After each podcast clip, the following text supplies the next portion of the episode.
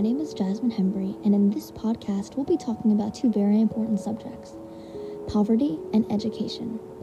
COVID 19 has affected many kids' futures by not being able to online learn, teens getting too addicted to their devices, and even something that seems simple, such as not being able to afford lunch. Remote learning, lockdowns, and pandemic uncertainty has caused many teens anxiety and depression. In fact, a recent study has shown, that, shown that around 3,300 kids are feeling unhappy and or depressed. So, how do teens cope with this? Well, the most popular way is through messaging apps such as Messages, WhatsApp, KakaoTalk, Skype, etc.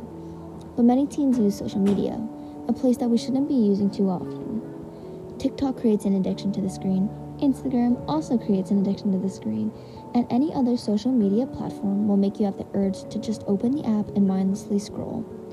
Last but certainly not least, online games. Many games such as Overwatch, Fortnite, Call of Duty, and more can create even more problems. In most of these games, you can talk with other people, such as your friends, but you can also talk to strangers. This can easily lead to cyberbullying, major addiction, and even hackers. Hackers are unlikely, but possible. So, I'll be answering multiple questions that some people might have.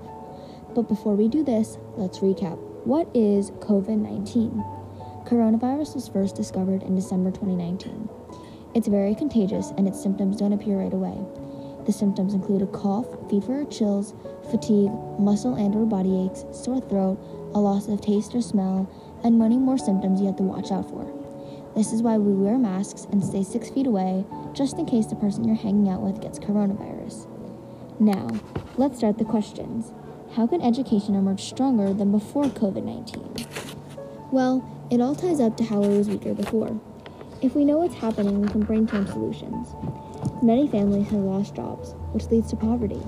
Poverty can cause basic necessities to be unaffordable. People that live in poverty can't afford homes and paying water and electricity bills.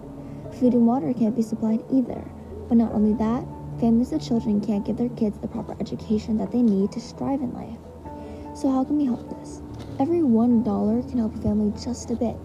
So, if every person in the world donates a dollar, we would end up with $7 billion just to donate to poverty. Of course, this won't happen and this can't happen. Wait, we're getting off topic. So, how can we make education stronger than before? Considering that people can't afford schools, we have to try to make school free for them. How? By donating.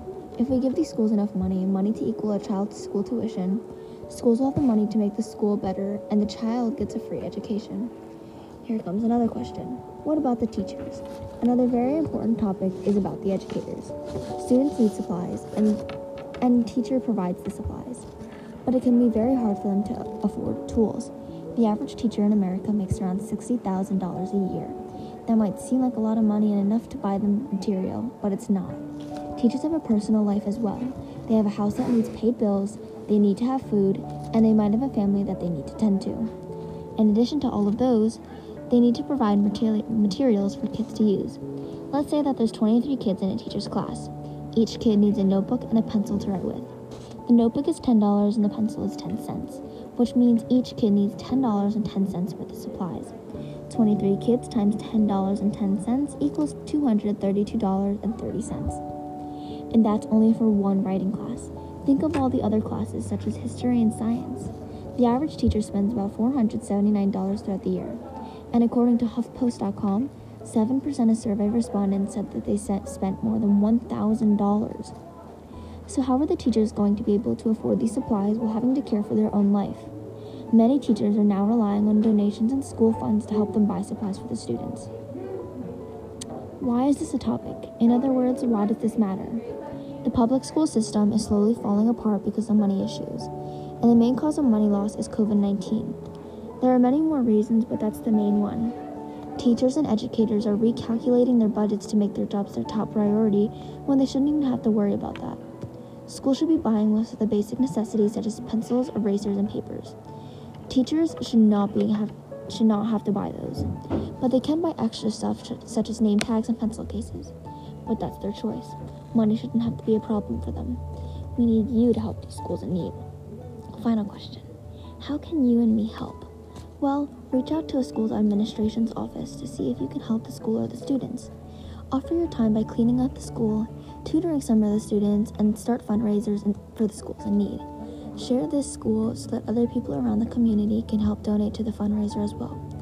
Thank you for listening to my podcast, and I hope you take my ideas into consideration.